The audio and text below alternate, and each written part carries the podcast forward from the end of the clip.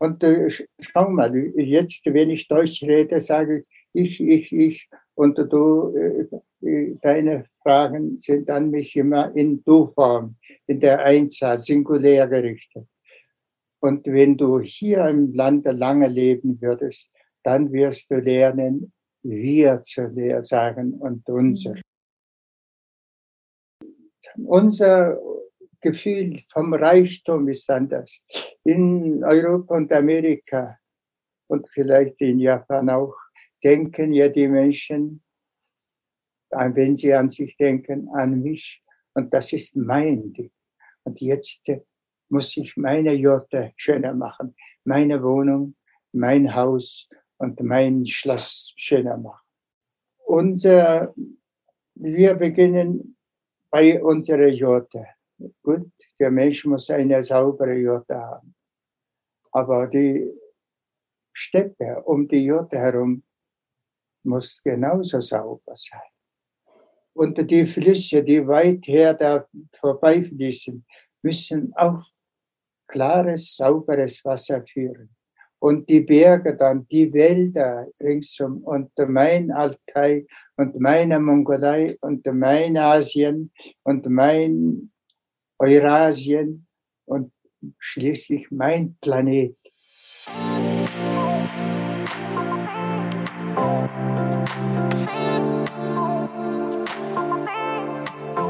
Hallo Herz, schön, dass du eingeschaltet hast. Ich bin Nadine Gerhardt und dieser Podcast mein absolutes Herzensprojekt, um dich zu inspirieren auf deinem ganz individuellen Weg zu mehr Fülle, Liebe und Lebensfreude.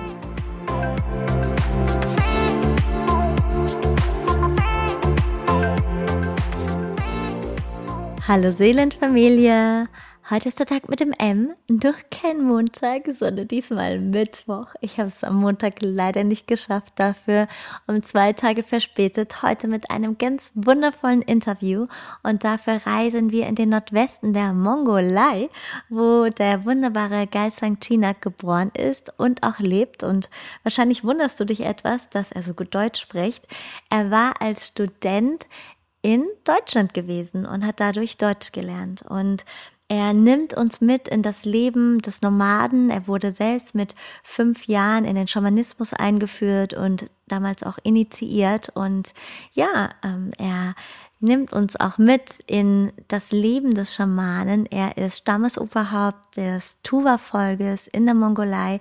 Und ja, ich glaube, wir können im Westen noch so einiges lernen und mitnehmen. Und hier gilt es wirklich unter die Oberfläche zu schauen und zu spüren, was er uns an Worten und an Energie mitgibt. Und ich wünsche dir ganz, ganz viel Freude mit diesem ganz wunderbaren Interview. Lieber Galsan Chinak, du bist mongolischer Häuptling und damit Stammesführer der mongolischen Tuwiner, hochgeachteter Schamane und Heiler, Schriftsteller, Brückenbauer zwischen Ost und West, habe ich gehört, und ein absoluter Visionär.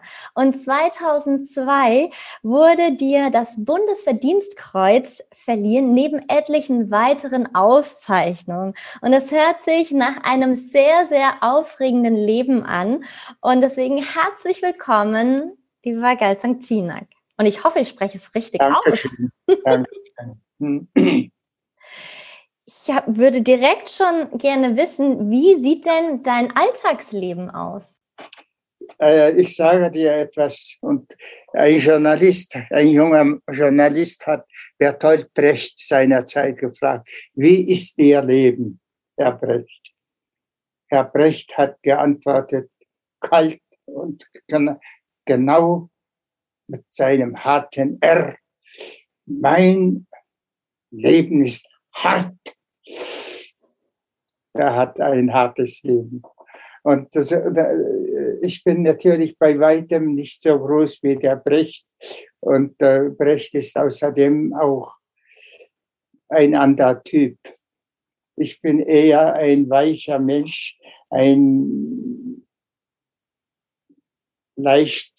leichtgewichtiger, nicht so ein Schwergewichtler, wie er in seinem Charakter war. Also ich sage, mein Leben ist schön.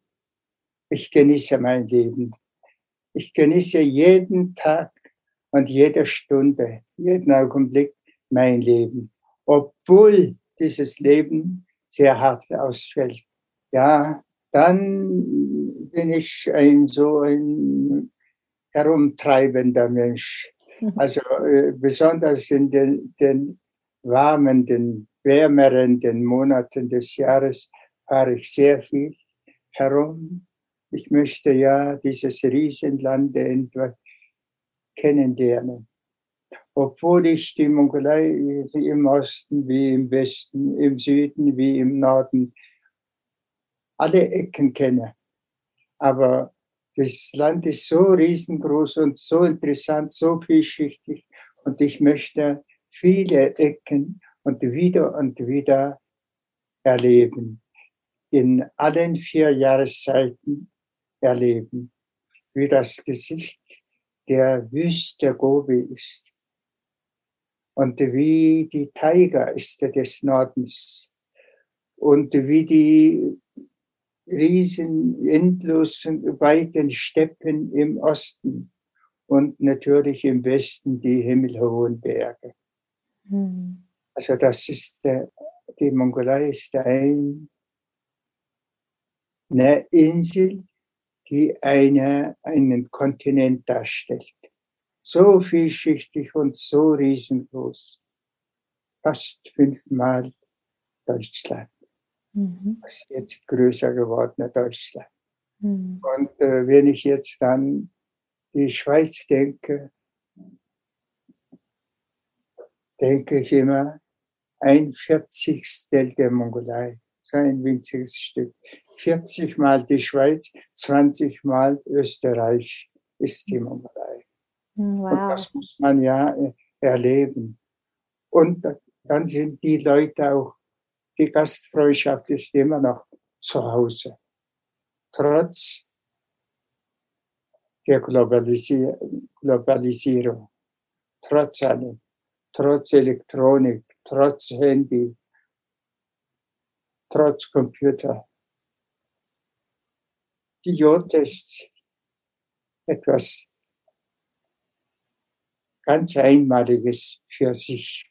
Mhm. Und da muss man die Jordenluft einatmen und in der Jurte sitzen und sich bekochen lassen und sich bewirten lassen und sich daneben auch leicht bewundern lassen.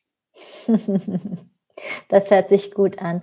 Du hast ja jetzt gerade die Wüste Gobi erwähnt und ich habe gelesen, dass du da mit einer riesen Karawane vor vielen Jahren durch bist. Magst du da mal kurz was zu erzählen? Ja, die Karawane.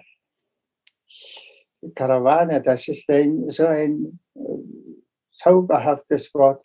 Wenn man das Wort hört, ne, sich anhört, dann bekommt man schon die Sehnsucht. Die Karawane muss es immer gegeben haben. Und dann wollte ich selber auch so eine große Karawane machen. Und die, meine Karawane ist jetzt im Moment mal bald 26 Jahre her. Mhm. Was war deine Vision dahinter?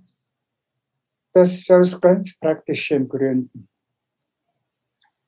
Tuva-Leute waren auseinander gestreut. Also aus verschiedenen Gründen.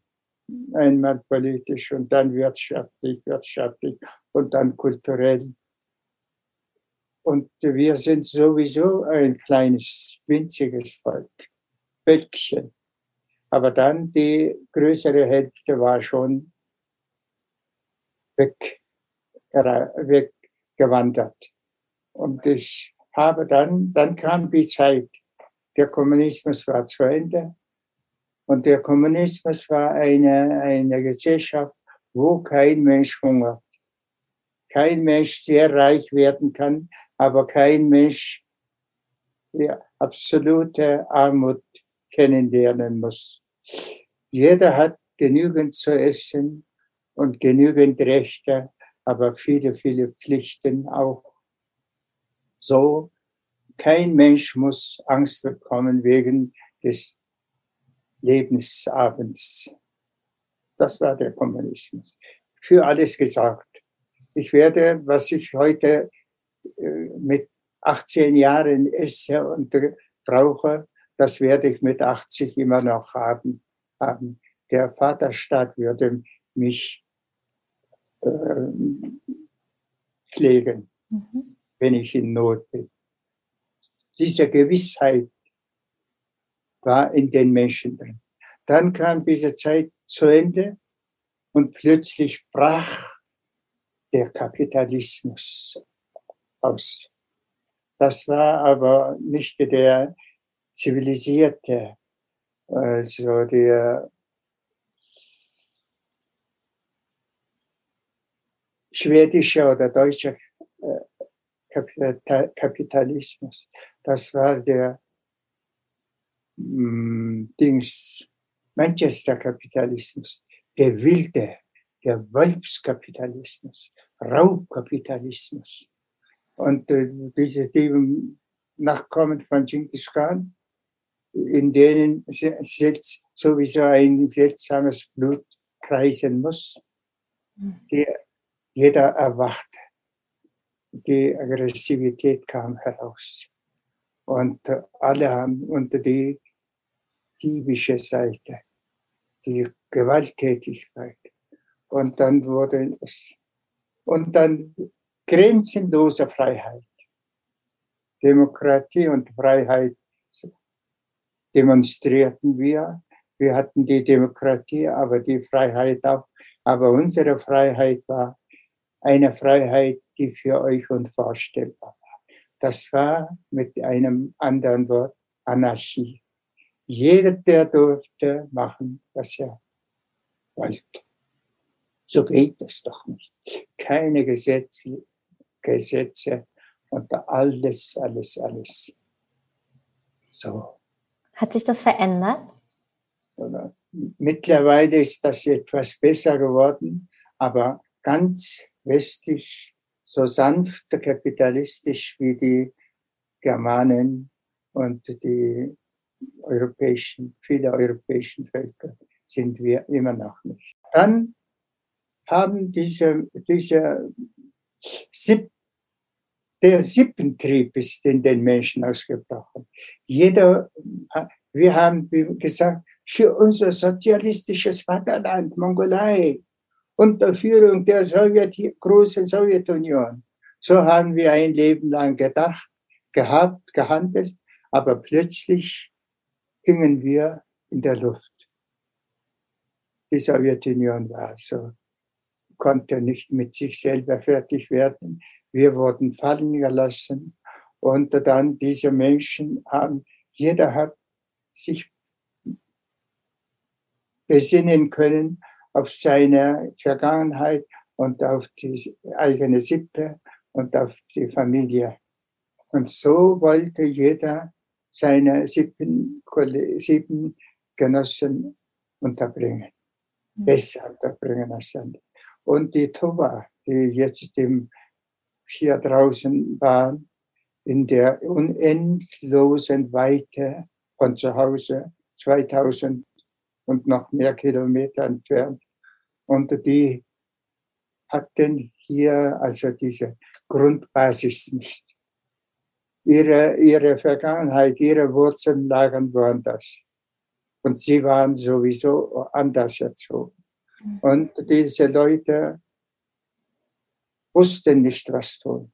Die haben sich an mich gewandt. Was machen wir? Und ich habe gesagt, halt, ich werde euch auf Kamelrücken nach Hause bringen. Mhm. Dann haben wir Kamele gekauft und dann haben wir die Karawane gemacht. Und die Karawane hat für mich 105 Tage gedauert. Hm. Also vom Tag A bis Tag Z. Mhm. Das heißt, ähm, ihr seid 105 Tage auf Kamelen geritten? Ja, nicht ganz. Mit Pausen natürlich. Zunächst musste ich ja die Kamele im Süden äh, in der Kamelecke kaufen mhm. und dann herüber treiben und dann erst die Leute ausrüsten. Und dann haben wir die Jurten abgebaut und draufgeladen. Ab da gingen wir 62 Tage und Nächte unterwegs. Wow. Da haben wir 2200 Kilometer hinter uns gebracht. Wow. Das ist eine Menge. Ich hatte auch gelesen, dass du ähm, 140 Kamele eingekauft hattest und jeder Familie hast du fünf Kamele geschenkt.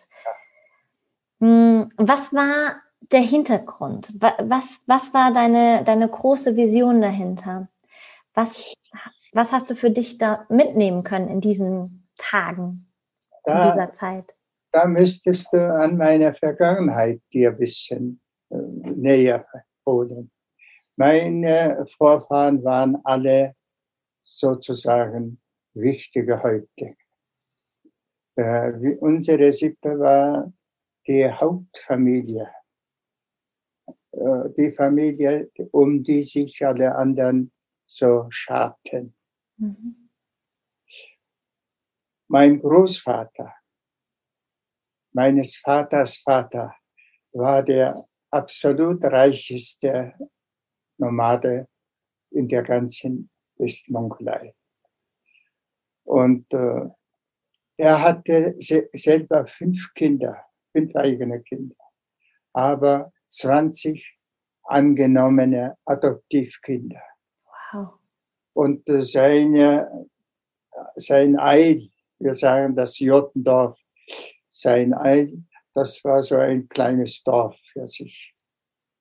Und äh, wer kam zu meinem Vater? Der, der nicht imstande war, allein zu leben, dessen Sippen so arm waren, ihn zu ernähren und ausgestoßene, gestrandete, so gebrochene, kranke, so unglückliche Menschen kamen und äh, haben sich als Kinder ihm angeboten und der hat sie angenommen.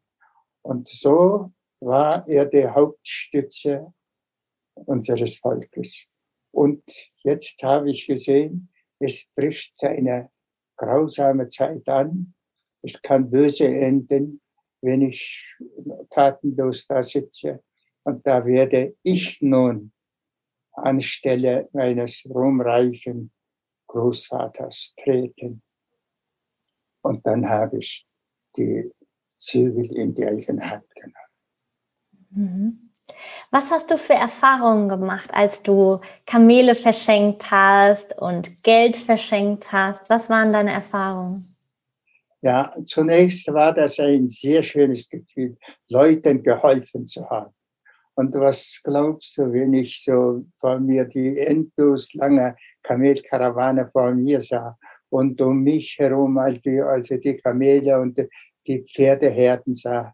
Wir haben die Leute haben alle anderen Tiere verkauft und haben dafür Pferde gekauft unter die Teilnehmer. Und ich habe den Leuten die Kamele geschenkt, wie gesagt. Ja. Und da waren hauptsächlich Kamele und Pferde. 350 Pferde herumtreiben wow. und 140 Kamele und die 150 Menschen. Und dann habe ich, äh, da habe ich also all die Widersprüchlichkeiten sehr genau festgehalten. Mhm. Das ist ja geführt, so wie Tagebuch mhm. oder Bekenntnisse, so. Mhm. Und dann hatte ich gedacht, alle würden selbstlos arbeiten. Für alle. So wie wir erzogen waren. Jeder für alle alle für eine. Mhm. So hat man uns in der Schule erzogen. Das ist doch äh, eine gute Sache, ne? wenn das mhm. wirklich so wäre. Ich habe gesagt, also diese, dieses Leninsche Prinzip wird jetzt die Wirklichkeit werden. Aber so war es in Wirklichkeit nicht. Und da waren die Menschen so immer so für sich denkend. Nur allein Egoismus brach aus jedem heraus. Äh, die kapitalistische Luft in den Ohren der Menschen, also Gerüche, Gerüchte. Und dann handelte, begann jeder zu handeln nur für sich und seine eigene Sippe. Und deswegen musste ich sehr streng sein. Also wenn du einen Film da sehen würdest, da wirst du sehen, oh, was für ein grausamer Herr da. der, heute, der Karawanenführer. Mhm. Da muss man wirklich sehr hart sein mitunter und mhm. sehr wach, wach, wach, wach. Mhm. Und ich habe so gut, so wenig geschlafen. So richtig äh, zum Schlafen bin ich nicht gekommen, die ganzen Tage und Nächte, aber dann immer hellwach bleiben und hart, hart bleiben. Mhm. Ja. Was hat sich ähm, verändert über die Zeit oder hat sich überhaupt was verändert über die Zeit, wenn du sagst, dass sie egoistisch geworden sind? Ja, die, äh, die Menschen, äh, der Mensch ist, der Mensch scheitert ja an sich selbst. Das wirst du tun, das werde ich tun. Wir Menschen scheitern an uns, an unseren menschlichen Seiten. Hm. ja die Menschen waren zu frei geworden und die haben ja alles umsonst bekommen. Fünf Kamele. Jeder bekommt fünf Kamele. Was, ein Kamel ist ein Vermögen. Mhm. Und dann auch allseitig andere Unterstützung. Mhm. Auch geldliche, finanzielle Unterstützung. Und wenn die Leute so haben, aber da waren unterschiedliche Menschen. Die einen waren auch sehr feinfühlend und die haben die anderen zusammengehalten. So doch nicht. Wir stützen den heute. Mhm. Und dann habe ich gesehen, also eine strikte Führung, das bringt auch eine Meute, eine dumme Meute zum Ziel. Und mhm. dann endlich habe ich gesehen, wer der Genghis Khan war und weshalb er Eurasien erobert hat, hat erobern können. Hm. Wenn du heute so eine Karawane nochmal äh, machen würdest, was wäre anders?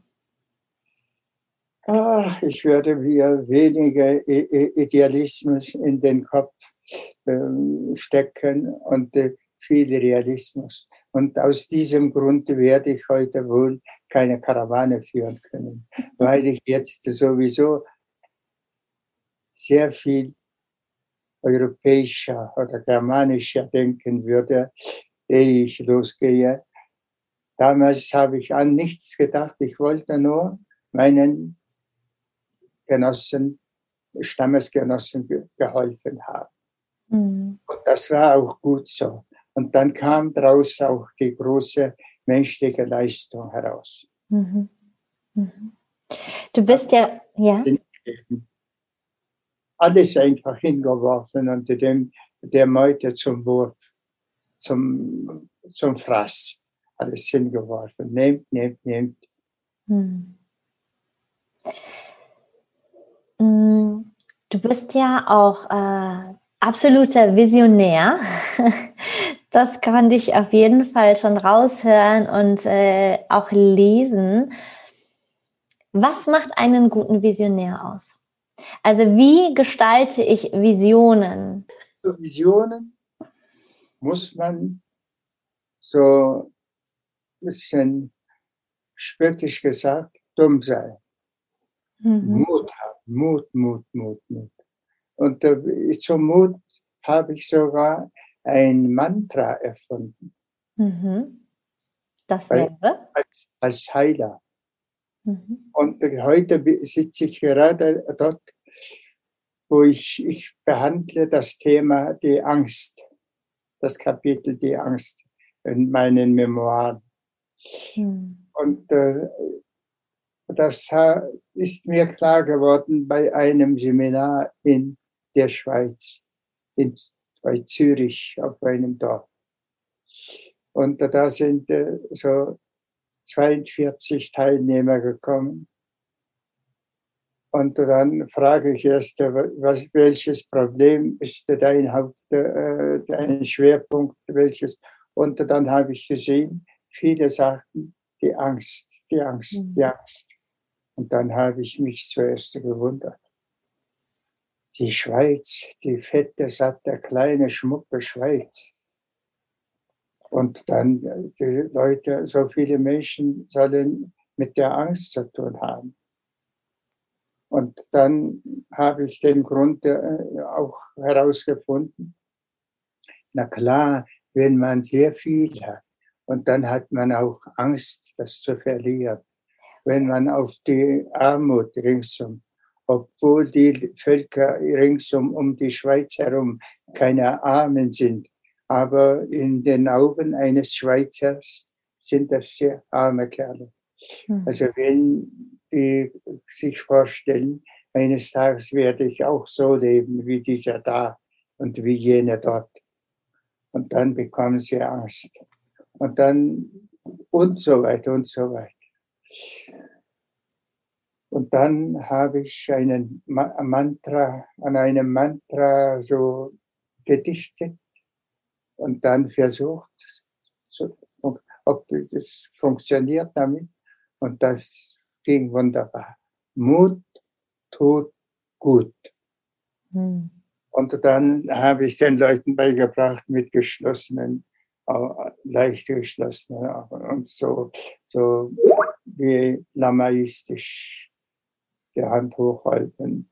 Mut tut gut, Mut tut gut, Mut tut gut, Mut tut gut, Mut tut gut. Om Mut Om Tut Om Gut Om Mut Om Tut Om Gut Mut Tut Gut Mut Tut Gut Mut Tut Gut Sehe da, das funktionierte. Wenn du 40, 50 Menschen im Raum hast um dich herum und die haben, jeder hat seine, sein Problem und jeder, die Schweizer sind in der Hinsicht wirklich, wenn sie was sagen, dann meinen sie das ganz genau. Und dann leben sie drin. Dann stecken sie, sie nehmen es sehr zu Herzen. Und wenn du sagst, dann jedem sei geholfen mit diesem Mantra, Mut tut gut, Mut tut gut, Mut tut gut, Mut tut gut, Mut tut gut. Om Mut, Om Tut, Om Gut, Om Mut, Om Tut, Om Gut. Alle machen mit und alle mit geschlossenen Augen und dann schwanken sie leicht und sehr schnell stecken die Menschen in Trance zu steigen. Also das war Almut. Schön. Da fließt dann auch so das Schamanische mit rein. Wahrscheinlich. Hm? Ja, ja. Die Schamanen, die Praxis, die ich als Schamanenschüler habe, zeitlebens machen müssen. Hm. Was bedeutet für dich wahrer Reichtum? Wahrer Reichtum da musst du am besten den 14. Dalai Lama fragen. der, der, der sagt ja immer wieder, ich behaupte genauso das auch, der wahre Reichtum liegt in mir, nicht außerhalb. Also was der Bill Gates oder Michael Otto besitzt, das sind ja nur Geldsummen, das sind ja nur Äußerlichkeiten. Und äh, wenn ich, was ich in mich tief hineingepackt habe und das so festgesteckt habe, das kann keiner mir abnehmen. Der wahre Reichtum steckt immer noch in mir. Genauso mit dem Armut und mit den Sorgen und so weiter. Also Dalai Lama spricht ja von den fünf Hauptfeinden des Menschen. Mhm. Und er sagt, also der chinesische Staat ist nicht mein Feind. Und dessen Führer, der Jin Ping, ist auch nicht mein Feind. mein wahrer Feind steckt in mir. Den muss ich kurz halten. Wenn ich ihn äh, in Grenzen habe, in Halftern habe, dann bin ich unbesiegbar. Genauso denke ich auch. Mhm. Wie mache ich das denn? Du musst äh, nur an reiche Leute denken, an die berühmten Stars von Hollywood, an die Berühmtheiten. Ich denke immer an einen, den Japaner, den ich als Schriftsteller sehr mag und sehr verehre. Ein gottgleicher großer Schriftsteller. Der erste Nobelpreisträger von Japan, Yasunari Kawabata. Und der ist berühmt geworden durch, vor allem durch äh, sein Buch Die Tausend Kraniche. Tausend Kraniche. Und dann Schneelandschaften und dann das äh, Tänzermädchen aus Isi und so weiter. Und das ist ein toller Kerl. Und gerade dieser Kawabata, nachdem er Nobelpreisträger geworden war, hat sich das Leben genommen. Obwohl er gar nicht so alt war, vielleicht 60, 65. Mhm.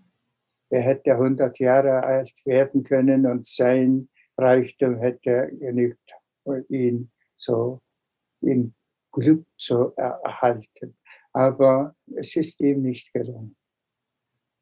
Und viele, viele, viele Berühmtheiten, die sich das Leben nehmen oder die so sich ein Unterleben leisten, die schaffen es nicht. Schau mal, die vielen äh, Berühmtheiten aus den Illustrierten, die wechseln alle paar Monate oder alle paar Jahre einmal die Ehehälfte und dann schon wieder kaum geheiratet, dann wieder geschieden, so jetzt was du mhm. Also Geld kann einen Menschen nicht glücklich machen. Ruhm auch nicht. Denn bei Geld und Ruhm äh, ist eine Besonderheit.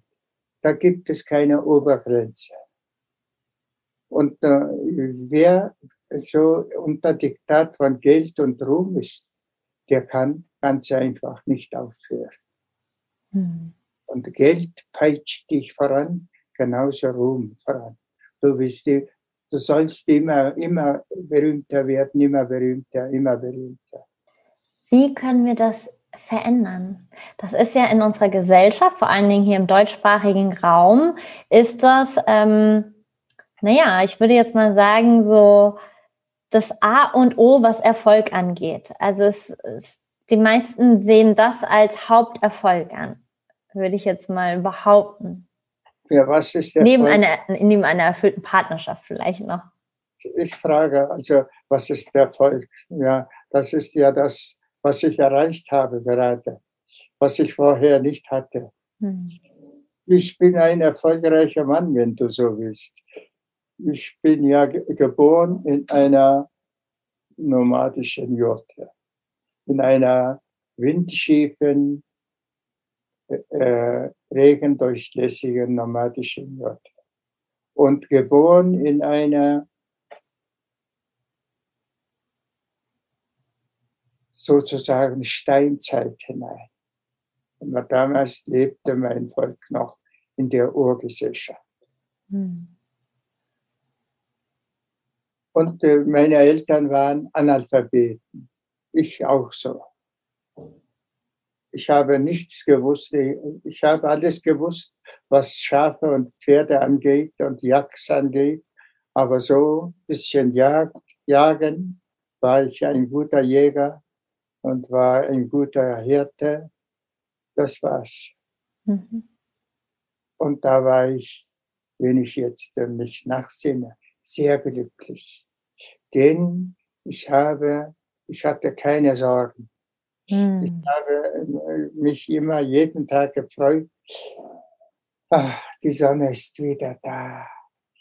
Oh, mein Großalter ist ach, immer da. Diese Schneeberge, die zur Zeit meiner Vorfahren da gewesen sein müssen und die zu Zeiten meiner Kinder, Kinder und Kindeskinder noch da sein werden.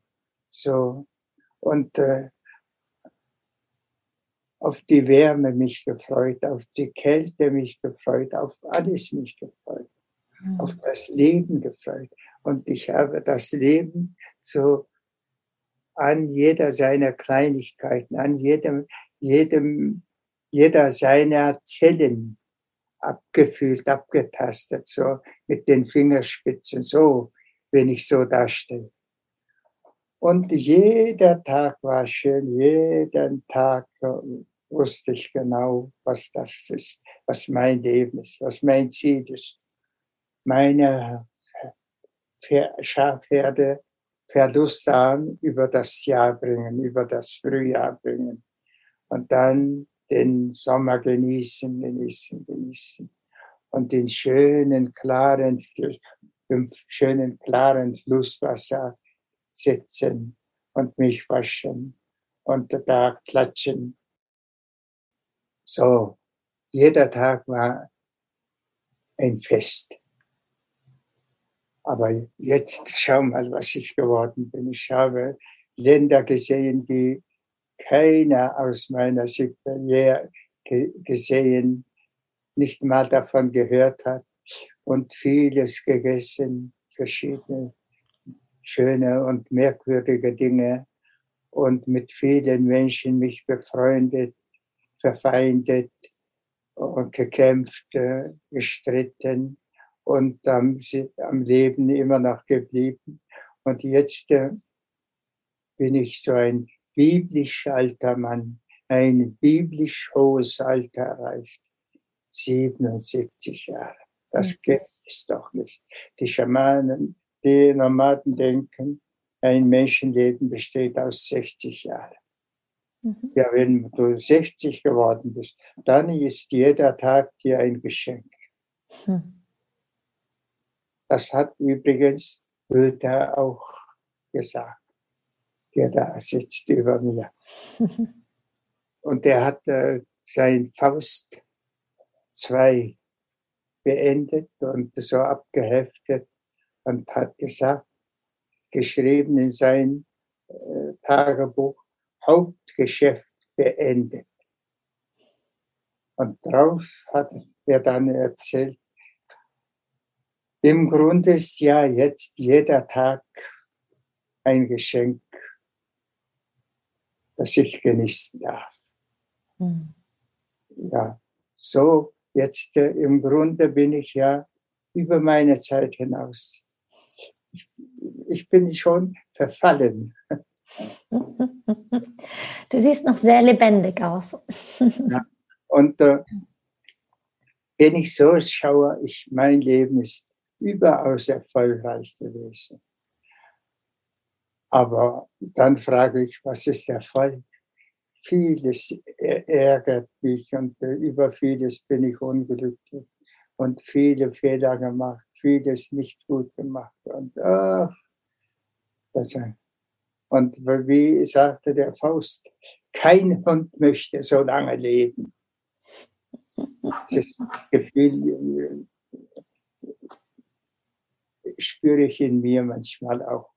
Mhm. Also das Glück oder nicht Glück, das ist äh, mein liebes Kindchen. Alles, alles so, so unwirklich. Was können wir im Westen noch von den Nomaden lernen? Vieles. Unter, das, dabei, unter diesem vielen das Hauptding das Hauptding ist äh, die Lebenskunst, das Lebensgefühl. Du musst also den Augenblick schätzen lernen, wie der Nomade. Und du musst hauptsächlich äh, erfahren, dass du eigentlich Teil eines heiligen großen Ganzen bist, ein kleines Splitterchen bist. Also von einem großen mhm. heiligen Ganzen. Und als Splitter von einem heiligen, großen, gewaltigen, da bist du nie unter keinem Umständen winzig oder unwichtig. Du bist genauso wichtig wie ein Brocken. Als mhm. Splitter bist du gewichtig wie ein Brocken. Und dass du wichtig bist, aber nicht so wichtig, dass du andere missachten darfst, dass du andere benachteiligen dürftest. Mhm. Ja. Dass du helfen musst, anderen helfen. Und äh, schau mal, jetzt, wenn ich Deutsch rede, sage ich, ich, ich, ich, und du, äh, äh, deine Fragen sind an mich immer in Du-Form, in der Einzahl, singulär gerichtet. Und wenn du hier im Lande lange leben würdest, dann wirst du lernen, wir zu sagen und unser. Mhm. Also wir, unser Volk, ich denke nicht so sehr an mich. Ich bin mehrere Male in diesem Leben auch finanziert recht reich gewesen. Aber ich habe alles verteilt, verschenkt. Ja, in den Wind, wie manche so ganz spöttisch sagen, in den Wind gestreut. Mhm. Aber ich weiß, ich habe nichts, kein Heller und nichts in den Wind gestreut. Alles, was ich von mir weggestreut habe, sind angekommen an Leuten, an wichtigen Ecken. Mhm. Und ich habe viele Menschen, vielen Menschen Freude bereitet. Wenn du so leben, gelebt haben würdest am Ende, also ich habe nicht für mich gelebt, ich habe für meine Welt und für meine Freunde. Und jetzt komme ich zu meinen Bäumen. Hm. Das wäre meine nächste Frage gewesen, weil als Schamane hat man ja eine sehr tiefe Naturverbundenheit, die jetzt würde ich mal sagen, ähm, auch hier vor allen Dingen in den Großstädten sind wir, was Naturverbundenheit angeht, sehr verarmt. Also wir, äh, unser Gefühl vom Reichtum ist anders. In Europa und Amerika und vielleicht in Japan auch denken ja die Menschen wenn Sie an sich denken, an mich. Und das ist mein Ding. Und jetzt muss ich meine Jurte schöner machen, meine Wohnung, mein Haus und mein Schloss schöner machen. Hm. Total. Unser, wir beginnen bei unserer Jurte. Gut, der Mensch muss eine saubere Jurte haben. Aber die Steppe um die Jurte herum muss genauso sauber sein. Und die Flüsse, die weit her da vorbeifließen, müssen auch klares, sauberes Wasser führen. Und die Berge dann, die Wälder ringsum und mein Altai und meine Mongolei und mein Asien und mein Eurasien und schließlich mein Planet. Und äh, das ist der, aus dem Grund habe ich angefangen, Bäume zu pflanzen. Mhm. Warum? Weil die Mongolei als trockenes, kontinentales Land schon immer relativ wenig Wald hatte. Mhm. Wenige Wälder gab es. Zu besten Zeiten hat, zu, zu meiner, zur Zeit meiner Kindheit hatten wir 15 Prozent des Landes unter Wald bewaldet.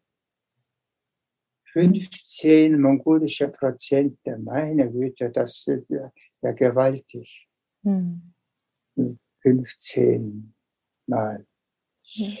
Und dann kam diese Anarchiezeit unter dem Namen Demokratie und Freiheit missverstanden.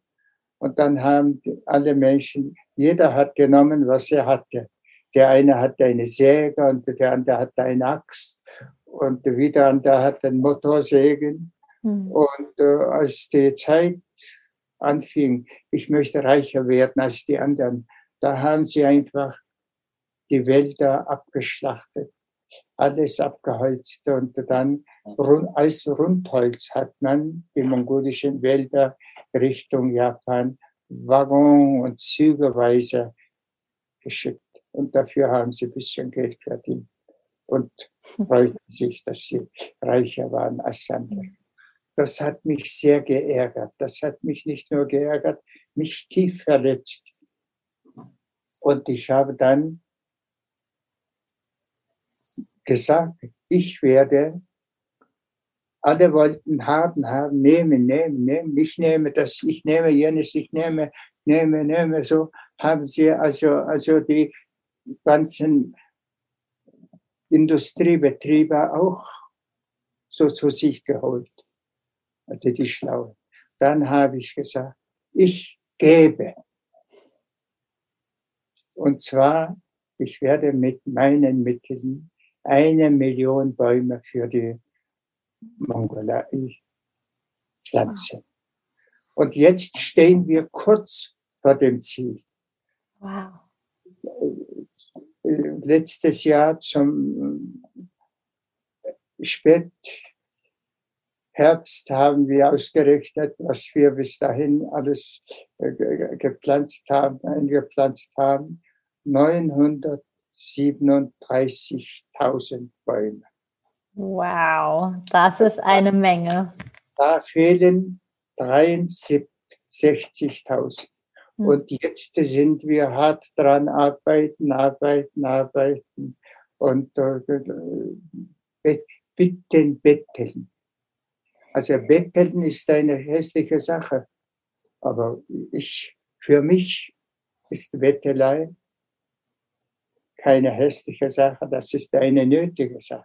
Ich bette ja nicht für mich. Ich habe selber genug zu essen. Und ich habe ein schönes Haus und ich habe Joten, alles. Ich habe sogar ein Auto. Ich habe, ich brauche nichts mehr für mich. Aber mein Land, meine Steppe, meine Heimat, dieses Gefühl, meine Heimat ist so, steht halbnackt und jetzt äh, verschwunden. Und was mache ich mit meiner Heimat? Ich kann ja die Mutter, Heimatmutter nicht stehen, sitzen lassen. Mhm. Und äh, ich muss Bäume haben. Jetzt sitzen wir da und reden und äh, europäische, meine Leserschaft. Die rufen wir auf. Die rufen wir auf zu spenden. Bäumen, Bäumen, Bäumen. Also wenn du mir einen Baum stiften würdest, 10 Euro, da wäre ich dankbar. Wenn du mir 10 stiftest, 100, da würde ich nochmal viel dankbarer. Wenn du dann 100 tausend zusammen bekämest, dann würde ich bis zum Deckel hochspringen und freuen. Das mache ich nicht für mich, mhm. sondern ich mache für meine Heimat, für mhm. die Steppe.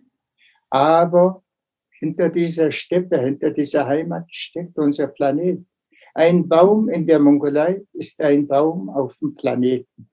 Mhm. Ach, sagen, wie grausam Völker werden, wenn man so von den brasilianischen Regenwäldern hörte, die ja so Tag und Nacht abgeholzt werden.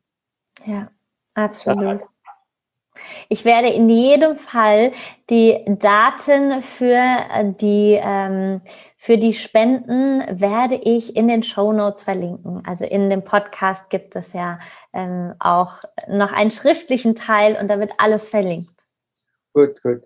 Und dann, äh, das ist einerseits äh, zur Bereicherung meiner Heimat, aber auch zur Gesundung. Mhm. Zur Gesundung. Bäume brauchen wir als Sauerstoff, mhm. weil jeder Baum eine Menge Sauerstoff äh, gebiert. Mhm. Und dann komme ich als Heiler dran. Ich habe viele Berufe. Ich bin Lehrer, ich bin Schäfer, ich bin dies, ich bin jenes, ich bin Schauspieler, ich bin Journalist, ich bin Politiker, ich bin Hochschullehrer. Na gut. Aber hauptsächlich bin ich Heiler. Mhm. Schamane heißt der Heiler. Und Heiler, ich bin der Mensch, der nicht nur Menschen heilt, sondern Hunde und Katzen und sogar Schafe und Pferde heilt, sondern auch die Mutter Erde, die Verletzte, den unseren Verletzten. Ja, der verletzte Planet. Ja. Hm. Absolut. Das ist auch eine ganz, ganz tolle Sache. Planeten, ja, gesunden. Ich bin noch, noch weiter gegangen. Mhm. Ich wollte auch den Himmel, den Vater beteiligen. Mhm. Das werde in dem Buch drin stehen. Also Regen herbeischafft. Und dann haben wir eine Regenmaschine gebaut, habe es bauen lassen, mhm. gegen gute Honorare und gegen viel schweres Geld, schwer verdientes Geld. Aber you know, Geld ist ja Geld, aber Regen ist nochmal was ganz anderes. Und so arbeitet jetzt meine Maschine das neunte Jahr. Wow. Hm. Großartig. Es gibt so viele liebe Menschen, weißt du, die von Herzen stiften. Hat mir ein Student bei einer Lesung bei, in Jena, ein Studenten, fünf Euro mir gegeben. Das war in Ostdeutschland, Jena. Und der mhm. hat gesagt, Herr Chinak, also Ihre Ihr Projekt begeistert mich. Ich gebe Ihnen das und damit wollte ich heute nach Hause fahren mit dem Zug. Aber jetzt, diese Nacht, werde ich zu Fuß laufen. Oh. An Sie, an äh, die Bäume, an die Mongolei und an die Wälder, die künftigen Wälder in der Mongolei denken. Und das würde bei mir länger dauern als äh, das Lebensmittel, was ich für fünf Euro kaufen würde. Wow. Ja, toll. So richtig entzückend. Absolut, ganz toll. Ja, es ist ein wunder, wunderschönes Projekt. Wie lange läuft dieses Projekt schon? Seit zwölf Jahren. Zwölf, oh wow, ja. Jahren arbeiten wir und wir werden dranbleiben. Ja. Dieses Jahr 2021 ist ein wichtiges Jahr für uns vor genau 100 Jahren kam die Volksmacht zustande bei uns. Mhm. Die Mongolei wurde selbstständig von der manchu-chinesischen Kolonie. Mhm. Und diesen Staat gab es und jetzt werden wir zum 100. Tag unseres Landes und unserer Ordnung werden, werde ich meine erst, erste Million abschließen und im so bei der Herbstpflanzung, das ist ab Mitte ähm, September bis Anfang November, da werden wir mit der zweiten Million anfangen. Super. Und meine, meine Kinder und deren Kindeskinder, wir werden bei diesem Projekt bleiben. Mhm. Also wir werden, also meine Nachwelt wird Baumpflanzen, mit Bäumen leben Großartig. und mit Regen machen. Großartig. Ganz, ganz tolle Vision und ähm, unterstütze ich auch gerne und bestimmt auch ganz viele Hörer. Und ähm, das ist auch der, einer der, der neuen Wege, weil wir haben so viel zerstört, wir als Menschheit, dass es einfach wichtig ist, auch wieder in die Gegenrichtung zu gehen und der Natur wieder etwas zurückzugeben und hier wieder auch in Kontakt zu gehen. Wir bekommen doch alles kostenlos von der Natur. Mhm. Und der Natur gibt uns also die, Sauer, den Sauerstoff kostenlos, die Sonnenschein, den Sonnenschein, Regen und alles, alles kostenlos. Mhm. Und äh, wir müssen doch ein bisschen dankbar sein. Hm. Ja. Absolut. Eine letzte Frage noch, die mich äh, brennend interessiert. Wir leben in einer Welt hier im Westen, die am liebsten alle fehlerfrei haben wollen. Und wie wichtig empfindest du Scheitern? Schei Scheitern. Also wenn etwas schief geht. Scheitern. Wenn etwas nicht scheitern. Scheitern. Scheitern, ja. Scheitern. Ja, wie, wie, wichtig empfindest du Scheitern? Keiner will scheitern. Ganz genau. Keiner will scheitern. Jeder versucht nicht zu scheitern. Ja. Aber solltest du scheitern, das, da musst du so großzügig denken, das musste wohl sein, dass ich gescheitert bin und die richtigen Schlüsse rausziehen. Hm. Dass du nicht nochmal scheitern musst. Mhm. Schön. Ja, wow. Ich weiß, es gibt auch tolle Reisen in die Mongolei. Auch das werde ich verlinken in den Show Notes. Und das äh, Projekt, die Bücher und äh, deine Website, den Verein und alles. Ich werde alles verlinken. Und ich kann nur sagen, herzlichen Dank dafür, dass du dir die Zeit heute genommen hast, um dir äh, Fragen in den Bauch löchern, äh, dass ich dir Fragen in den Bauch löchern darf sozusagen. Und ähm, ich wünsche mir, dass dieses äh, Baumprojekt, was du gestartet hast, noch viel größer wird und noch mehr als zwei Millionen Bäume zusammenkommen. Das wünsche ich dir. Und ja, vielen, vielen Dank. Bitte, bitte, bitte. Du bist ein liebes Kind und äh, ich freue mich, dass du dich für mich interessiert, für uns interessiert hast. Also die Galsanchinak Stiftung wird es, hoffe ich, in 100 Jahren immer noch geben. Und wir mhm. werden nie aufhören. Wir werden diese kahle, kalte, karge, graue Mongolei begrünen. Ich freue mich so, so riesig, denn Ende 2021 hat die Galsang Chinak Stiftung die eine Millionen Grenze geknackt und über eine Million neue Bäume in der Mongolei gepflanzt. Das nenne ich eine Vision, die umgesetzt wurde, eins zu eins und ich feiere das. Und wenn du genauso begeistert bist wie ich, dann folge dem Link in den Show Notes und unterstütze das neue Projekt. Und zwar ist es der Obst Agropark, der aller, allererste in der Mongolei für junge Menschen, für ältere Menschen und das ist ein so großartiges Projekt und ja, schau es dir an, lies es dir durch und ich hoffe so sehr, dass du mindestens genauso viel mitnehmen konntest aus dieser Podcast-Episode. Ich bin mega, mega dankbar, dass sich Galzan Tinak die Zeit genommen hat. Du kannst mit ihm auch auf Reisen gehen. Er kommt, ja, wenn ähm, zu anderen Zeiten noch zumindest und vielleicht auch hoffentlich bald wieder nach Deutschland und du kannst eintauchen in das mongolische Heilwissen und ja, danke, danke, danke, dass du bis hierhin gehört hast. Nächstes Mal geht es um den Schamanismus und darauf darfst du dich sehr freuen. Wann immer du Lust hast auf Reisen, auf die Welt entdecken, dann schau auf meiner Website vorbei unter den Retreats. Es gibt ganz tolle neue Retreats, gerade die Tage erst neues wieder online gesetzt. Es geht im August in die Eifel. Es geht im August das neue Retreat nach Mallorca zum Wildflower Goddess Retreat. Und im September geht es zweimal nach Zakynthos, Griechenland. Und das Thema ist Lebensfreude und Gemeinschaft. Vom Ich zum Wir. Da wollen wir immer mehr hin. Dieses Ich und Du auflösen in ein Wir, in eine Einheit. Das, was den Schamanismus ausmacht. Und ich danke dir sehr fürs Zuhören. Ich danke dir für dein Sein. Namaste und Satnam, deine Nadine.